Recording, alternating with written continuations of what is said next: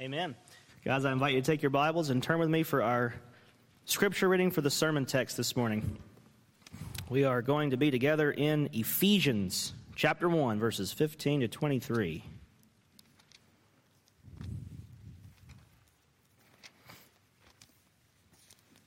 Ephesians 1, 15 through 23.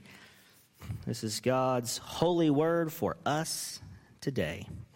God's word says, For this reason, because I have heard of your faith in the Lord Jesus and your love toward all the saints, I do not cease to give thanks for you, remembering you in my prayers, that the God of our Lord Jesus Christ, the Father of glory, may give you the spirit of wisdom and of revelation in the knowledge of him, having the eyes of your hearts enlightened, that you may know what is the hope to which he has called you, what are the riches of his glorious inheritance in the saints, and what is the immeasurable greatness of his power toward us who believe, according to the working of his great might that he worked in Christ when he raised him from the dead and seated him at his right hand in the heavenly places far above all rule and authority and power and dominion, and above every name that is named, not only in this age, but also in the one to come. And he put all things under his feet and gave him as head over all things to the church, which is his body, the fullness of him who fills all in all. God's holy word for us today. Let's ask him to Bless the reading and now especially the preaching of his word. Let's pray. May the unfolding of your word give us light, O God, that we may be instructed and reformed in your wisdom and truth. Give us eyes to see and ears to hear. Empower now the preaching of your word that it may accomplish the purpose for which you sent it we ask it in Jesus' name. Amen. All right, we're over the halfway point now in our October Reformation Month series on the five solas. We've done three. This week we have number four. And remember, what we're doing is we're trying to remember and celebrate the things that we believe, the core, central fundamentally important things we believe because we don't want to just be Presbyterian or be Protestant because it's comfortable or convenient or what we're used to. It's not just a matter of taste, we want it to be a matter of conviction. We want to really understand where we stand. And we do that in a lot of ways, and one of them is we use the five Sundays of October to study together the five solas of the Reformation because that's the dividing line that makes us who we are. Now, we've studied three so far Sola Scriptura, Sola Gratia, and Sola Fide. And this week we come to the fourth sola, Solus Christus. Solus Christus, or Christ alone. Now, I haven't mentioned this before, but it's important to note this at this juncture that each of the solas is the Protestant answer to a specific question. So, sola scriptura. Sola scriptura answers the question of theological authority. What is the inspired, infallible, supreme rule of faith for the church? Theological authority. Or what is God's word to his church today? Sola scriptura. Scripture alone. Sola gratia. Sola gratia answers the question of salvation. How is salvation accomplished and applied? Answer grace alone. Grace alone accomplishes and applies. Sola fide. Sola fide answers the question of justification. How are guilty sinners forgiven and justified before a holy God?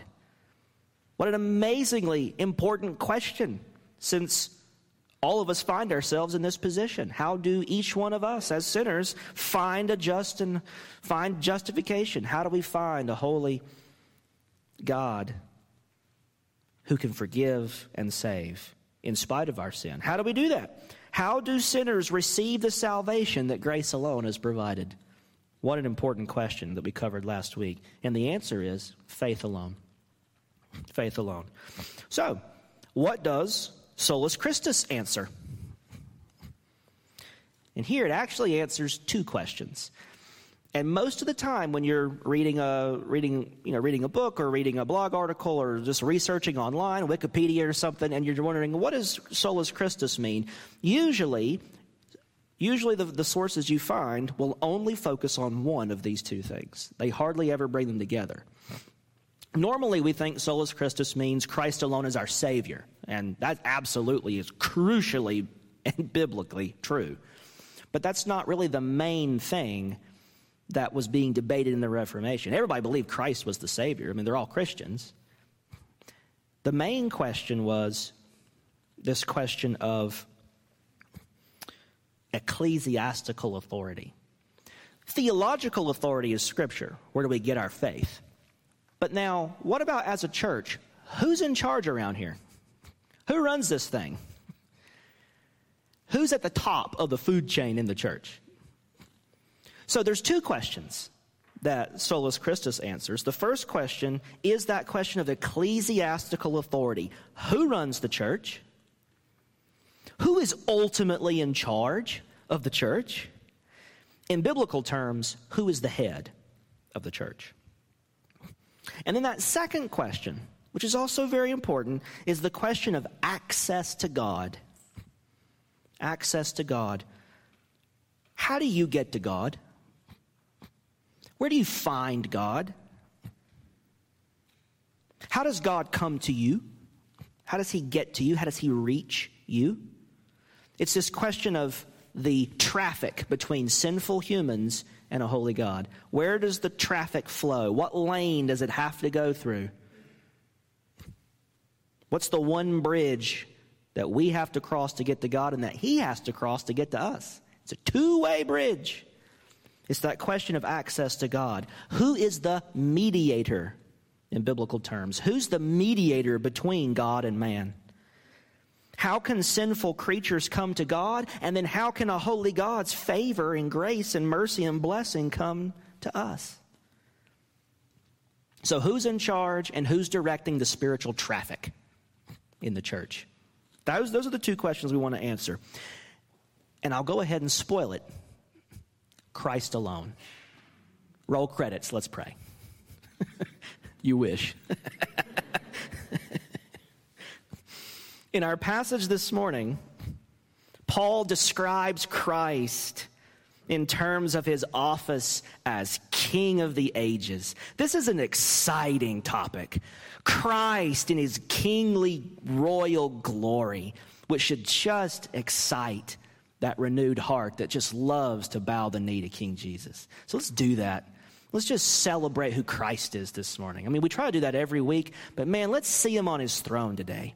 That's what we want to see. Christ as the head of the church and the only mediator we have so that we can get to God and He can get to us. Paul just lays it out for us in, in great, great wonder. And as we're going to see, Scripture teaches that King Jesus alone is the mediator of redemption and the head of His church. Now, as we get into this text, our primary focus to answer these two questions that Solus Christus is meant to answer, the primary focus is going to be on verses 20 to 23. But if you notice verse 20, in the ESV, anyways, I don't know about what Bible you're reading, but in the ESV, it just starts in the middle of a sentence, right? That he worked in Christ. And, and if we start there, we're not going to know what he's talking about.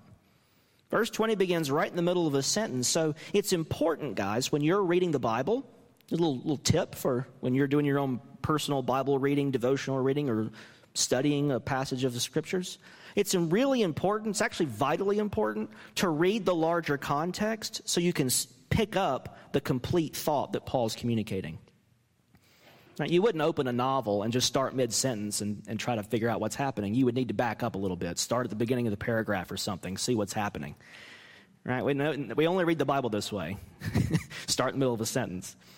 So back up, start where the sentence starts, or start where the paragraph starts. And when we do that in our context here, we need to back up to verse 15 at the start of the paragraph.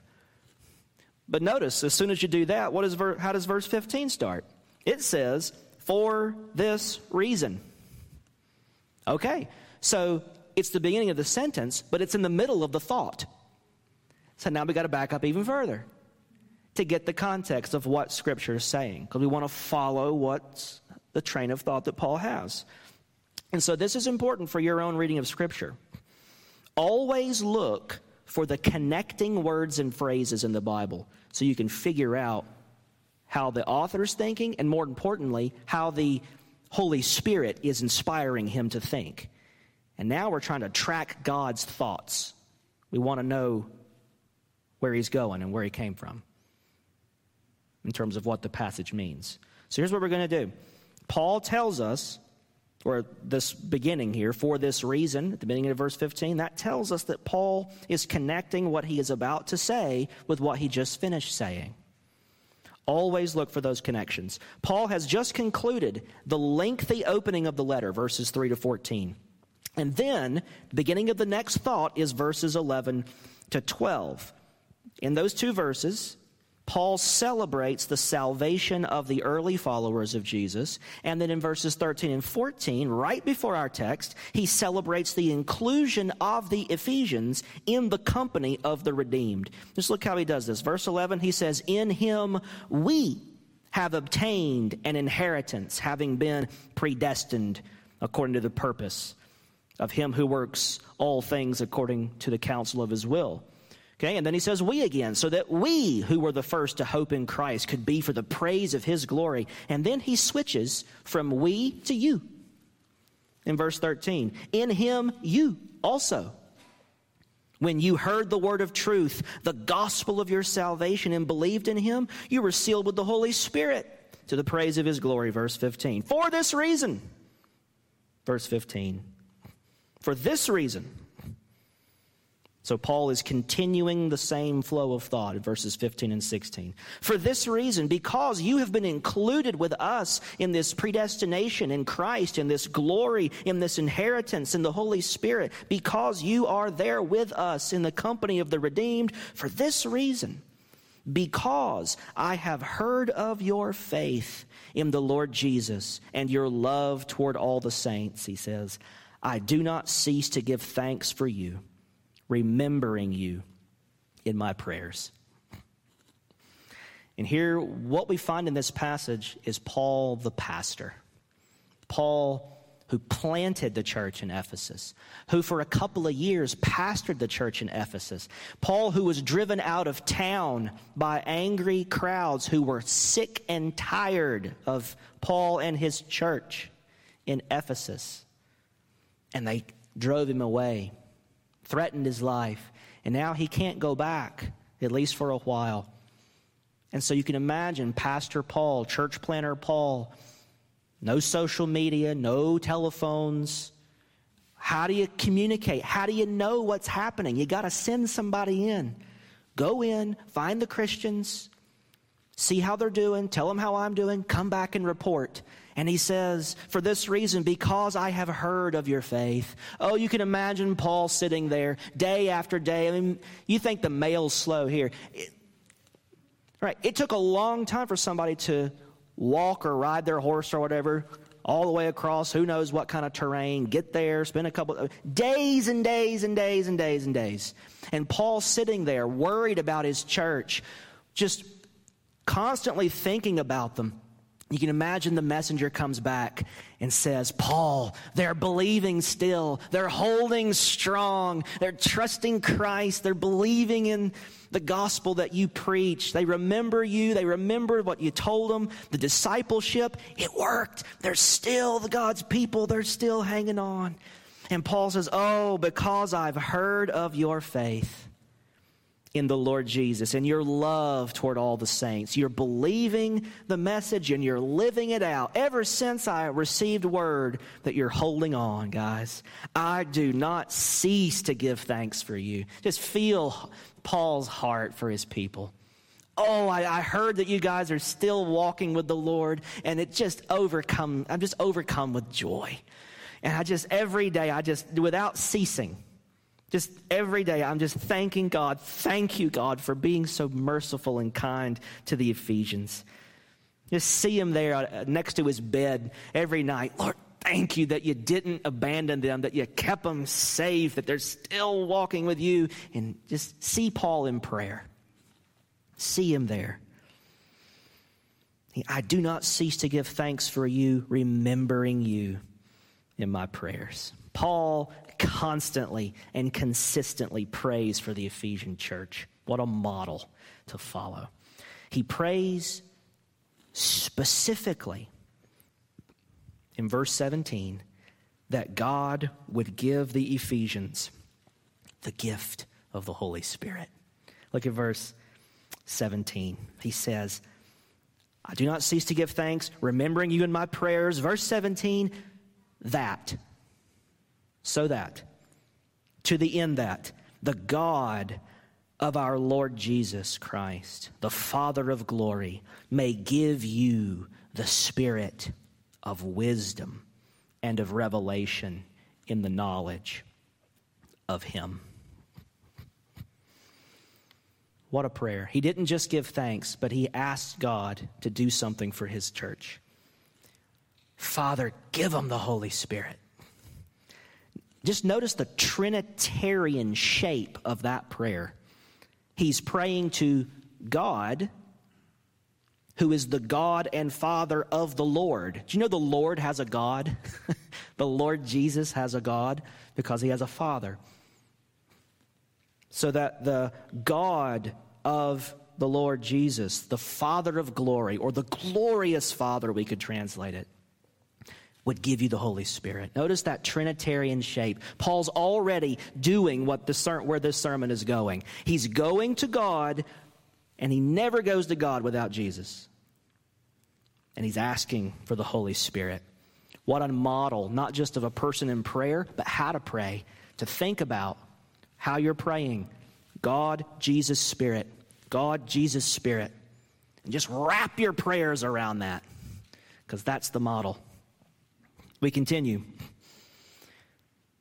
When Paul asks, when he says that he's asking God to give them the Holy Spirit, he does not mean that they don't already have the Holy Spirit. And this is important. They got the Holy Spirit when they got saved. You know that from verse 13, which we read a minute ago. He says, When you heard the word of truth, the gospel of your salvation, and believed in him, you were sealed with the promise of the Holy Spirit. So they already have the Holy Spirit. He's not saying, Lord, they don't have your spirit, please give it to them. They already have the spirit. This is a different kind of giving, this is a different request. What he's saying is, he's asking God to supply the Ephesians with the gifts that come from the Spirit wisdom, revelation, knowledge of God.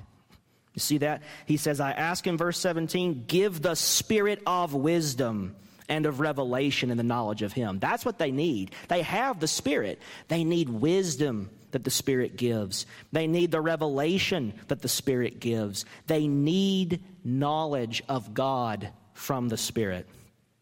And here Paul has in mind Isaiah 11:2. This whole section, Paul is basically telling telling us that he is praying Old Testament passages for the Ephesians. And I'll, I'll highlight what they are as we go. We don't have time to dig into the context and look up those verses, but note them down if you're taking notes and check out those verses uh, in your own time of study if you uh, reflect upon the sermon later. Paul's thinking here of Isaiah 11 2. The Spirit here is of these things because he imparts these things. He's the spirit of wisdom because he gives wisdom. He's the spirit of revelation because he gives revelation. He's the spirit of the knowledge of God because he gives the knowledge of God. And that's what Paul is praying for. Paul specifically wants the spirit to give the Ephesians his gifts, to do in them and for them what God sent him to do. And then he says specifically that he wants the Spirit to open the eyes of their hearts so that they can perceive this divine wisdom and revelation and knowledge. Check out the beginning of verse 18. Right? Give them the Spirit, verse 17. Verse 18, having the eyes of your hearts enlightened. Having the eyes of your hearts enlightened. Paul wants them to know God. And Paul wants his Ephesians to know the things of God. And seeing God and knowing God, not just with the head, not just intellectually, he wants the eyes of their hearts to be opened. He wants their hearts to be enlightened. Now, when your mind is enlightened, you grasp truth. When the lights go on upstairs, you begin to understand something. You begin to grasp truth. But what happens when the heart is enlightened? You begin to love truth. The heart sees with love, the mind sees with light because it can see the truth. But the heart sees with love. That's what it means to be on fire. We use that language, being on fire for God. Fire is light and heat. Light up here, heat down here. And if you just have light, you don't have fire. If you just have heat, you don't have fire. But when the soul is aflame with faith in Christ, you have the light of truth and the flame of love united in one soul. That's what it means to be on fire for God. Don't bypass the truth. It's not just about feeling and passion. But don't bypass the feeling and passion either. What the mind sees, the heart ought to love. And Paul puts these together. The mind sees the glory of Christ and it begins to stir the heart. And when that happens, when the flames are stoked, all of a sudden the engine of your Christian life will begin to move down the track of obedience. So stoke that flame, it changes your will, it moves you to walk in obedience. And so sometimes we're not obedient or we feel spiritually dry or slack. It's because we're not close enough to the fire. So press in, Christian. Pray these prayers for yourself. Paul prayed them. You can take this and make this your prayer this week. Lord, open the eyes of my heart. I want to see you. There's even a song to go with it. Open the eyes of my heart. I want to see you. That's Paul's prayer. That's Paul's prayer. Seeing and knowing God with the heart means not only understanding God, but loving God. This is what he's just dying for, for the Ephesians. Now, in verses 18 through 20, Paul prays that the Holy Spirit would teach the Ephesians three things in particular. So he's saying, God, give them the Holy Spirit. Holy Spirit, open the eyes of their heart, enlighten their hearts so that three things will result. Three kinds of enlightenment or knowledge will result. He's praying that the Spirit would teach the Ephesians three things in particular. The three things he wants them to know by the Spirit. Verses 18 through 20. Having the eyes of your hearts enlightened, that you may know what is the hope to which he has called you. That's number one. That you can know the hope to which God has called you. Number two, what are the riches of his glorious inheritance in the saints? He wants, you, he wants them to know their hope that they've been called to. He wants them to know the glorious inheritance that is theirs one day.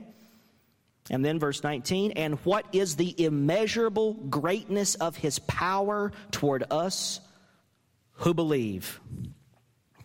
So he wants them to know Holy Spirit, please go to the Ephesians and teach them these three things. Convince their hearts of the truth of these things and move their hearts to love these three things the hope that they've been called to by the gospel, the inheritance that is theirs by promise since they believe in the gospel and have been sealed by the Spirit.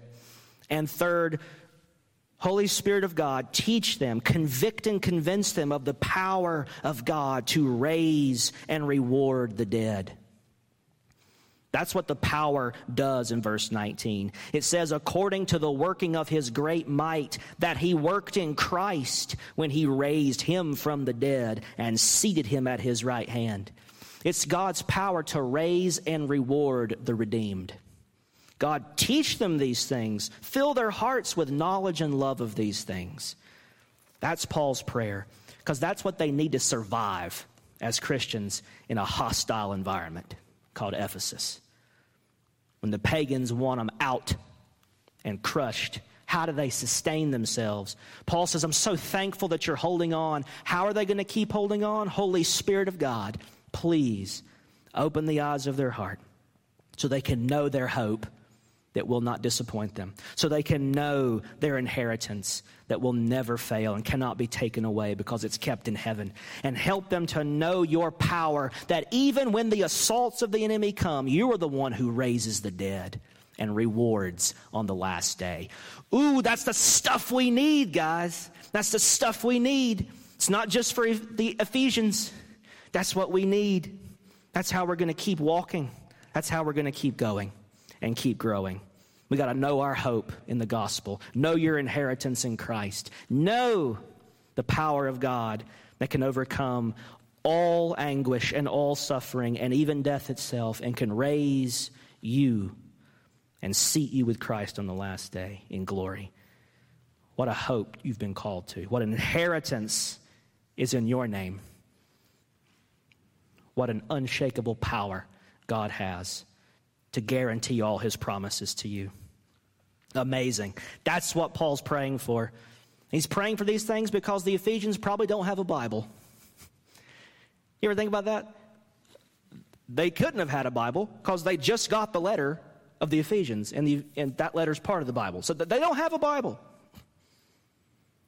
Now, maybe they have access to the Old Testament if they have access to a synagogue. You can't just go to you know, Barnes and Noble of Ephesus and get a Bible. Where's the only Bible? It's in the synagogue because it's, it's Jewish scripture. And pagans don't have Bibles. Only the Jews had Bibles. So if you want the Bible, you got to be in a synagogue. Well, what if the Jews ran them out of the synagogue? No Bible. Maybe they could find a really wealthy patron who could smuggle a Torah scroll out and pay somebody to meticulously copy it by hand. No printing press. Any copy of the scriptures you had was by hand. So maybe they had access to a piece of scripture because you couldn't fit it all in one scroll. It's way too much. The Old Testament's huge. Couldn't fit it all in one scroll. Books hadn't been invented yet. Or if they had, not everybody had one. So what do they do? They can't open the scriptures. So Paul is pleading for more of the Holy Spirit to do what scripture does for us now by the Spirit's help, of course. Now we have the Word of God in front of us, and the Spirit can do these things through the Word, not just zap our souls, but go through Scripture. But the Ephesians didn't have access like that. They needed the Spirit to teach them these things. They needed the Holy Spirit to teach them these things. And what they needed to know was the benefits of redemption that Christ had purchased for them. And that's what he had purchased hope, inheritance, resurrection, and reward. They needed to know these things, and they needed the Holy Spirit to teach them. And this actually brings us finally now to the two points we want to make today. To see it in context is important. We want to see who is the only mediator between God and man. Where do these benefits of redemption come from? Where are they? Who has them? How do you get them? Just like the Ephesians couldn't access a, a, a, copy of the Old Testament unless they could get into a synagogue and convince a rabbi or somebody to let them read it or make a copy. They could only get it in one place, the synagogue. Where are your benefits of redemption? Your salvation, the, the hope, the inheritance, the resurrection. Where are these things? Where do you get them? Who mediates them to you? That's the question. Paul puts these things together, verses 19 and 20.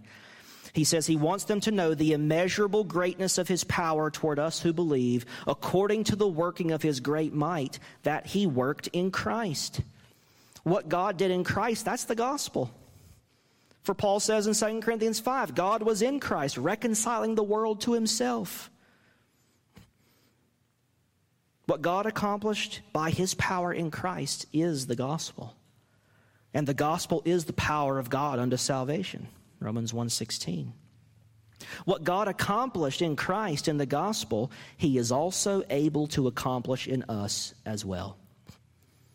And how does he do that? God takes the redemption of Christ and applies it to us in Christ and nowhere else. Nowhere else. It says here that he raised Christ from the dead and seated him at his right hand in the heavenly places. But remember two weeks ago, sola gratia? We read this in chapter 2 of Ephesians. It says in verses 5 and 6 When we were dead in our trespasses, God made us alive together with Christ, in union with him. By grace you have been saved and it says in verse 6 of chapter 2 God raised us up with Christ and seated us with him in the heavenly places. So, what God did for Jesus in chapter 1, he has done for us who are saved in chapter 2, which means what God accomplishes in Christ, he applies to us in Christ by faith. Your faith is what gets you access to Jesus, connects you with him, unites you to him. And once you're in Christ, all of God's redemption, all that grace, all that salvation, all the promises, the hope, the inheritance, the world to come, it's all yours, but it's only yours in Christ. And if you go anywhere else, you're never going to get it. Chapter 1, verse 3 Blessed be the God and Father of our Lord Jesus Christ, who has blessed us in Christ with every spiritual blessing in the heavenly places. Every spiritual blessing. Verse 7 of chapter 1 In him, in Christ, we have redemption through his blood, the forgiveness of our trespasses, according to the riches of his grace.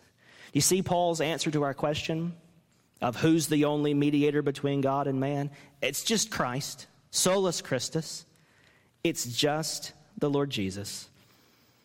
And if there was any doubt left, Paul says in 1 Timothy 2 5 and 6 that there is one God and one mediator between God and man, the man Christ Jesus, who gave himself as a ransom for all.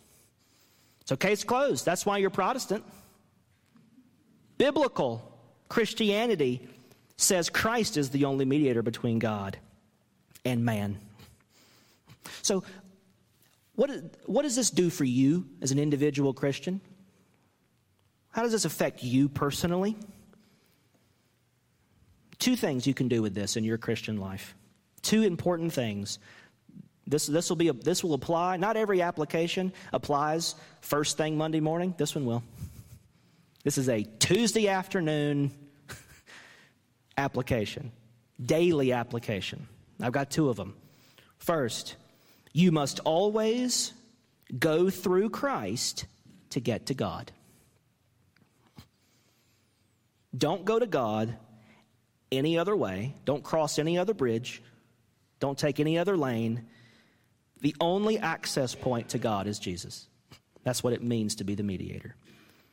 Everything, Christian, get this everything that you bring to God and everything you do for God must pass through the mediation of Christ, or God will not accept it. Try to have faith in God without Jesus. Bypass Jesus and just go to God. Unacceptable. Fellowship with God without Jesus, impossible. Worshiping God without Jesus, unthinkable. Praying to God without Jesus, useless. Repenting to God without Jesus, wasted time obeying God without Jesus, all our works are as filthy rags, Isaiah says. Serving God in the church or helping other people, being a good person, without Jesus? What's the point?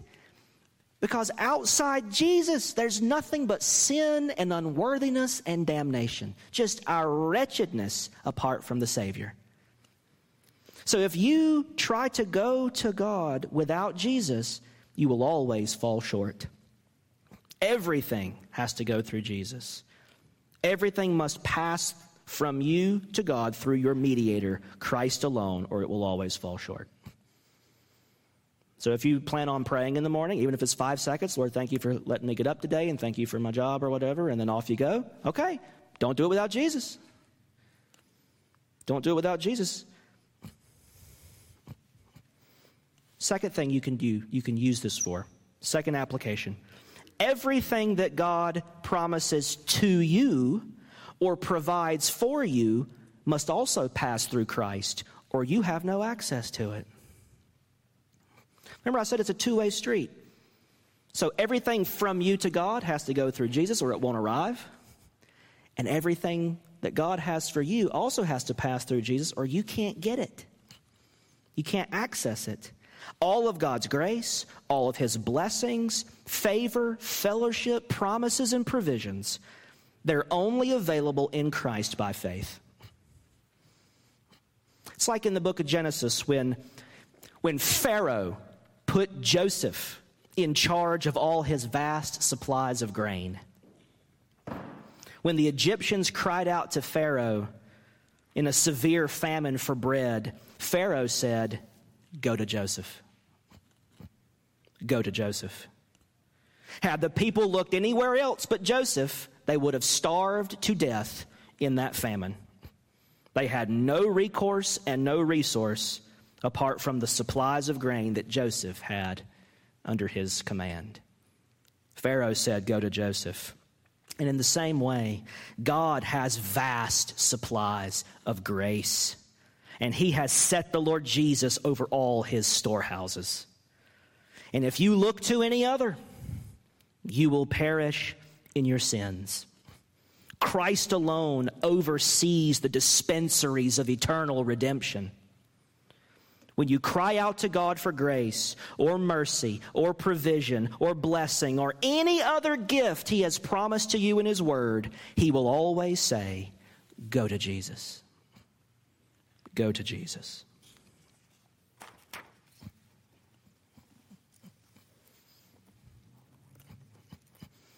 Christ alone is the only mediator between God and man.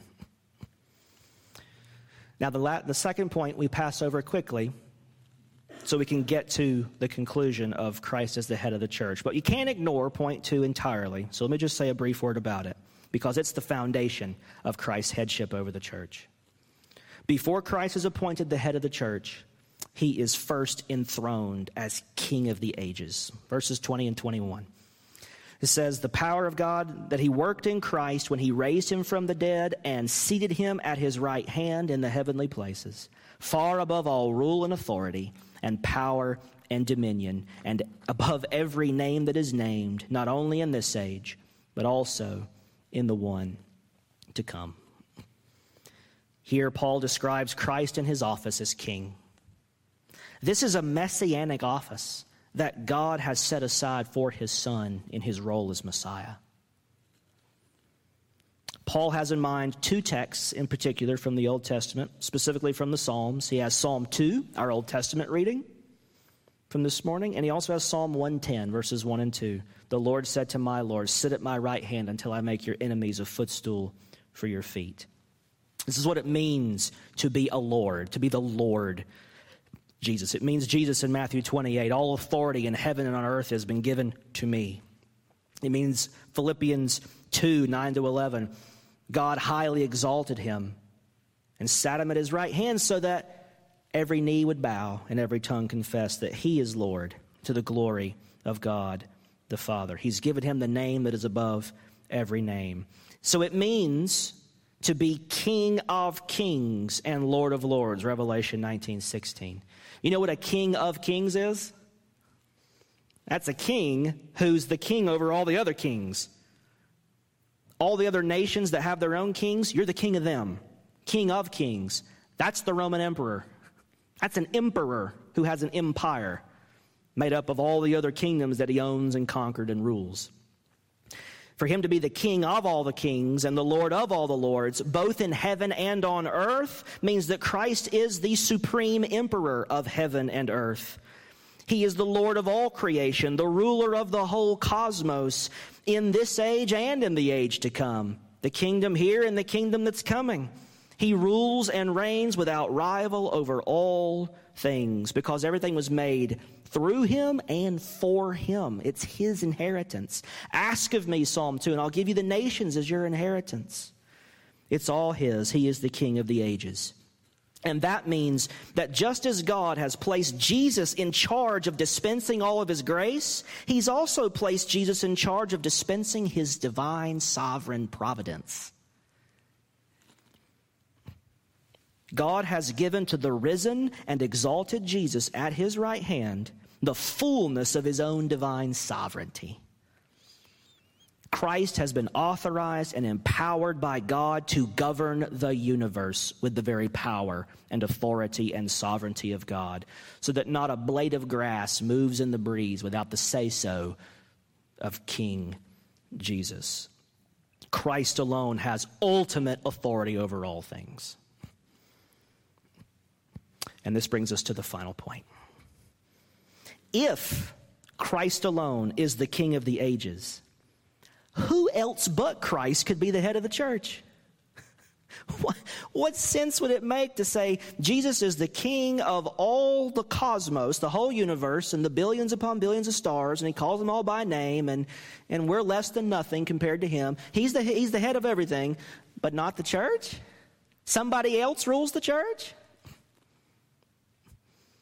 You know, me and, me and uh, Israel went to a conference at Westminster Seminary a couple uh, just this past week, and we were laughing because I was telling him about the, the main speaker, Kevin DeYoung, who's a professor at RTS, the seminary I went to, who's one of my teachers, and the president of the seminary, Dr. Kruger, is DeYoung's boss, right? He's the president of the seminary. He is Kevin DeYoung's boss. But Kruger goes to the church that Kevin DeYoung pastors. So DeYoung is his pastor. Aha! So how does that work?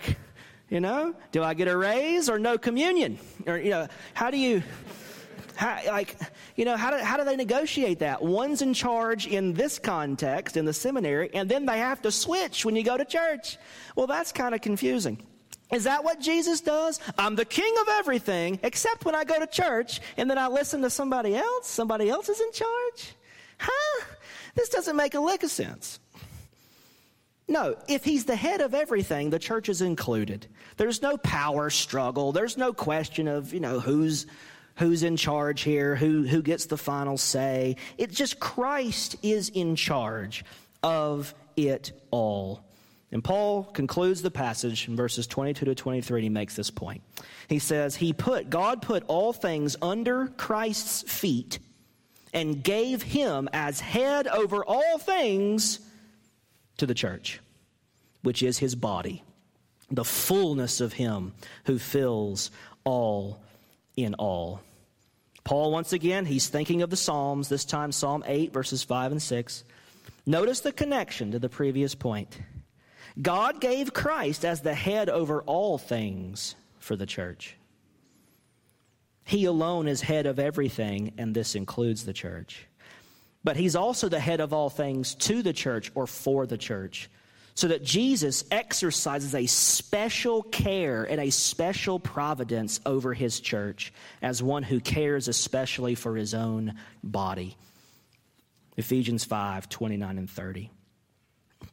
Now, interestingly, Puritan preacher Thomas Manton preached a sermon on this topic and gave a very interesting illustration, or a, made a very interesting argument.